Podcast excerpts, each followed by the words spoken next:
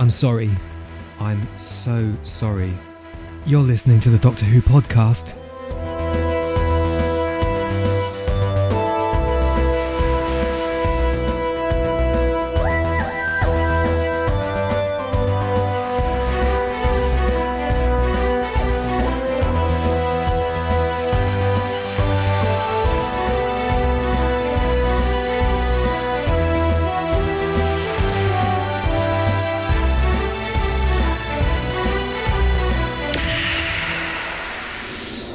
Everyone, and welcome back to installment number five of our Once and Future reviews. I'm Brent, and joining me this month are Michelle, Ian, Hello. and Drew.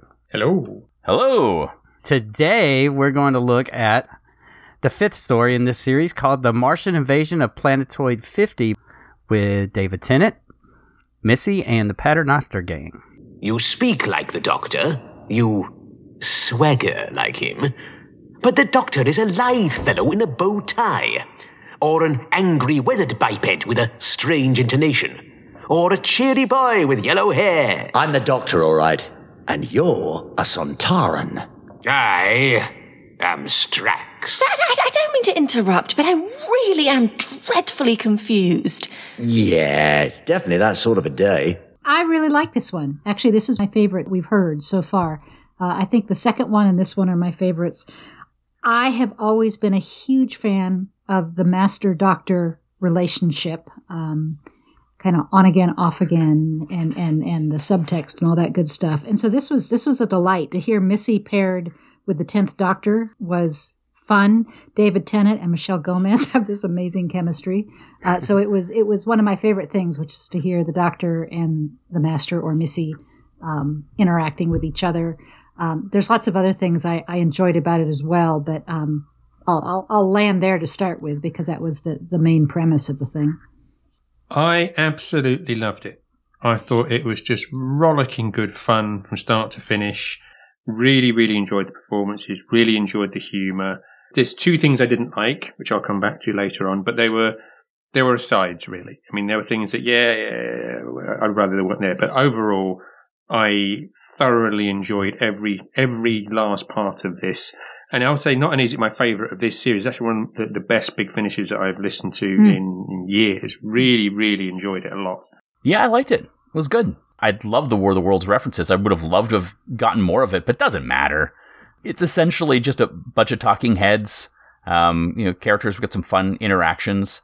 I mean, you know, everyone everyone involved was well written for, even if it just felt like whole scenes were just people rambling f- that wasn't moving the story forward. I didn't care. I, I enjoyed the act of listening. I did too. I liked it. It was fun.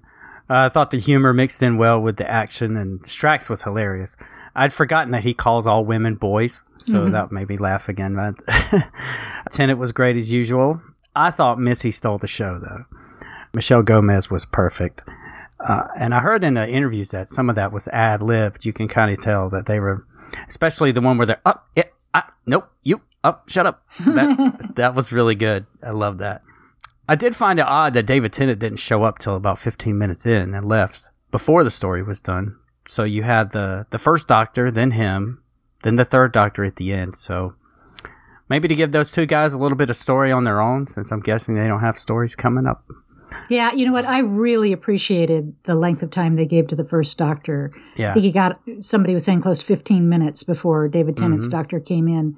Uh, and yet I didn't feel like David Tennant's Doctor was shortchanged. I mean, there was plenty of, of, of 10th Doctor as well, but um, Stephen Noonan does such a great job on the first Doctor, and I think he was especially good in this um, that, that I was very glad to see that, that they allowed one of those actors playing one of the earliest Doctors to be featured in the way they did, and it worked well.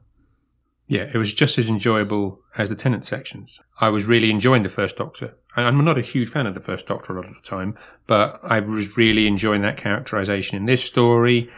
And yeah, it was great when David comes along, but all, the representations of the Doctor were a lot of fun. I think every single performance in this was just top notch. It actually took me a bit to realize that it was the first Doctor, uh, and maybe it's because I haven't listened to a single one of the Noonan First Doctor stories, so I wasn't really um, I just didn't get on uh, catch on to it quick enough. Um, I am happy that the first Doctor was not relegated to a single line joke in the same way that Harry Sullivan was in the last ep- uh, story, um, in the way that was Twice Upon a Time.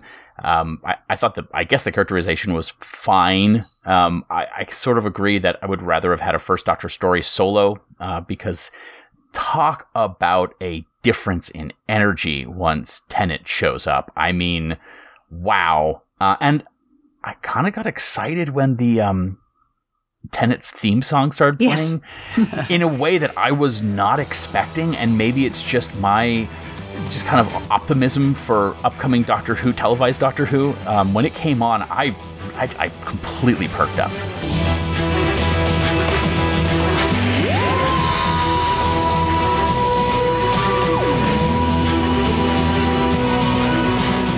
the score on this was really good, and, mm-hmm. and the yes. way they used the the kind of music that represented each Doctor's era. You know, but yeah, it was real obvious when Tennant comes on the scene that you've got that beautiful orchestral music the way Murray Gold used to write. Yeah.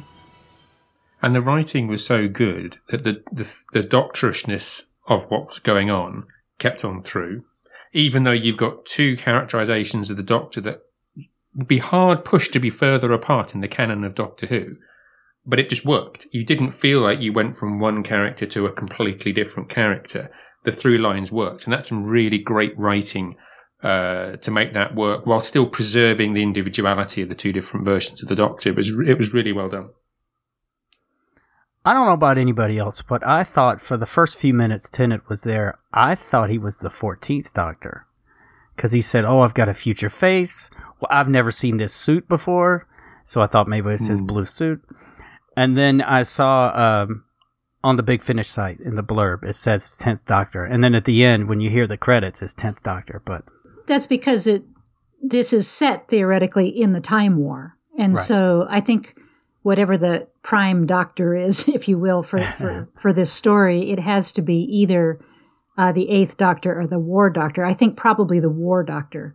Um, and almost almost certainly the War Doctor. So yeah, that it is interesting that anything beyond the War Doctor would be a future Doctor. But it was really the way it was handled was was exceptional. Uh, and we I don't think we've said yet that the same thing is happening to Missy or the Master. Mm-hmm. We, we learn that that character is also degenerating and going through some of the same issues that the Doctor is. Um, and so, actually, well, she says it's happening. Well, I think it is. Uh, well, I guess naive me, optimist me, I was willing to accept that she meant that because I think actually one of the saddest lines or most poignant lines in this for me, and, and there aren't many because it's really rollicking good fun, as you said, but she mentions that, you know, he, he he's, the doctor can kind of look forward to whatever comes next, but she said something about not all of my incarnations feel this good or something like that. And I'm sure what she was referencing is the, the horror of maybe becoming you know, the the the master uh, the crispy master is a terrible way of putting it, but the one that the, the, the, the Simm master, the well done master. yeah.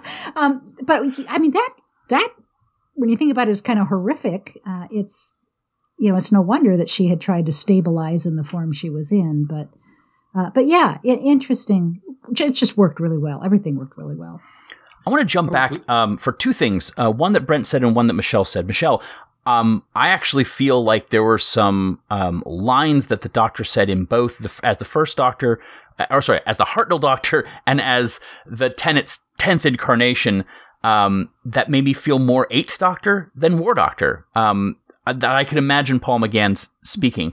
Brent, I 100% agree with you that I thought it was a different version because we never see the clothes change with the transformation except with the most recent transformation and um, our our the new pseudo companion actually says you're you're wearing a completely different outfit, uh, which made me per- again perk up uh, quite a bit, thinking what is going on with this story.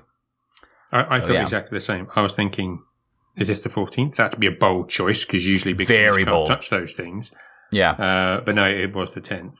Uh, I mean, after weeks and weeks of James complaining that none of the stories were actually moving the meta story forward. We actually got quite a lot of movement this time because, as you say, we find out that Missy has been dragged into this as well. We start to get some hints as to where in the Doctor's timeline this is happening. And then at the end, we get a mention of what sounds like the series antagonist and, you know, a lead for the Doctor to follow up. So we actually finally started to move the, the meta story forward. That would be the Union, right? Hmm Interesting, interesting choice. Uh, Yeah. all things considered, uh, what's going on now in in our timeline? Uh, that the unions are the bad guys. Um, so Although this was recorded three years ago, because in the Right. extras they were Yeah. talking about how it was at the very beginning of lockdown they recorded this. July 2020, they said they were recording it. So, yeah. Um, extraordinary. I, I still think it's extraordinary. Although we're doing it here, I guess, that when you when you record a distance, it can come together so well. Um, and and Tennant specifically says he had to be very careful about knowing when it was time to come in, since Michelle Gomez was was ad libbing so much. You're angry. Not angry, just scared. Hmm. An unusual tang. I'm surprised, mistress, that you would ever be scared. Imagine how I feel. Never been on this side of it before. And you know what's even scarier? I'm pinning all my hopes on the doctor. Now that is scary. Scary biscuits. So after talking about how much we all love this, I did mention there were a couple of bits that I wasn't so so enthralled with. So I'm going to bring the tone down for a second. go, um, go right ahead, Ian. Somebody has to do it. Yeah. oh, and I'll join you too. Take the hit. Take the hit. the, the, the big one is that the actual plot I thought was a bit lame. The idea that the that, that Missy just created all this on a whim for a laugh, and there's no actual reason for it to be War of the Worlds, just felt like that that, that was a, as as a resolution to the the mystery of what's going on. I thought that was actually pretty lame and pretty rubbish. And if the rest of it hadn't been so good, I would have been quite disappointed by that. But the rest of it was so good, so I thought, eh, you know what? I don't care. I'm going to enjoy listening to it. But Okay, actually, but the, the, now- the, the but- plot wasn't great. But before you go to the second point, I think there was. I thought they handled that really well because she referenced that she was having trouble focusing, which the doctor has had because of the degeneration crisis. And this was her way of, of basically finding something to focus on and take her attention. And I think it was a wonderful reference to all the really bizarre strange plots that the master has done in the past. I'm thinking Time Flight in particular, um, and and you know this is this is a part of that character that they they do these real elaborate things, and so I just thought it was funny, and I and I I bought into it. I, given the I was glad they addressed it and didn't just leave it as kind of a strange plot. She read the book. She liked the book. She thought, "Aha! I will. Uh, I'll make my own little world surrounding that book, and it'll help me help me concentrate on this other problem at the same time." Well, I want to bounce off of that as well. Um, and I agree with Brent that Strax is very funny, but I would have preferred to not have the Paternoster gang and to have taken up the time that they spent. Um, even though I did like some of the the back and forth, I think it went on way too long, especially with um, Missy and Vastra, uh, and would have liked to have gotten a little bit more of time inside of the War of the Worlds world, the the the fictional London, if you will. Um, because I liked the idea as a concept, both Missy's creation of this as a way to focus her intent, and just the idea of creating a literary universe on a abandoned planetoid. Perfect, very Doctor Who. Um, it's one of my favorite stories, so I was very much looking forward to hearing more from it. And it's kind of just an idea that is used for a purpose that isn't important per se. I mean, you know, like you said, Michelle, it's, it's a throwaway line. It would have been nice to have seen um, Missy interacting with the world in a way that um, maybe solved that problem. Because essentially, what happens to her is she doesn't get focused. She gets defeated, which yes, I understand. That's the the classic master, right? Um, is to to create an ally or make allies and then either betray them or be betrayed by them sure. I mean, it's it's classic Doctor Who, but uh, I would have liked to seen a little bit more um, of that world and the interactions with it. So, what was your other? Uh, you said you had two that that bothered you, Ian. The, the other one was, was an old favourite, which is that back when Missy f- was on the series, it bugged me that the moment the Master became female, her whole attitude and approach to the Doctor changed. And we see it again here. Suddenly they're sort of having a bit of a love interest and they're going to kiss and it's, there's all this sort of sexual tension between the Doctor and Missy. And it just irritates me that what, why would the Master's attitude towards the Doctor change just because she it's a female version than a male version. If they had that those feelings, and you know you can justify them having those feelings, they should always have those feelings. Well, if they I- don't have those feelings, they should never have those feelings. The fact that it only turns up when the master is in a female version just bugs me. I think it's bad writing. I think you could argue that the John Simm master, that some of that is in there in his relationship with David Tennant. And I think that Russell T. Davies actually intended for some of that to be in there. Um, there was a question, it, I can't remember if I read it in Doctor Who magazine or in, in one of the books by and about RTD. I think it was Doctor Who magazine. Somebody asked him, and this was going back to Sound of Drums. Why doesn't the master kill the doctor? Why doesn't the master kill the doctor? And RTD's answer was because he loves him.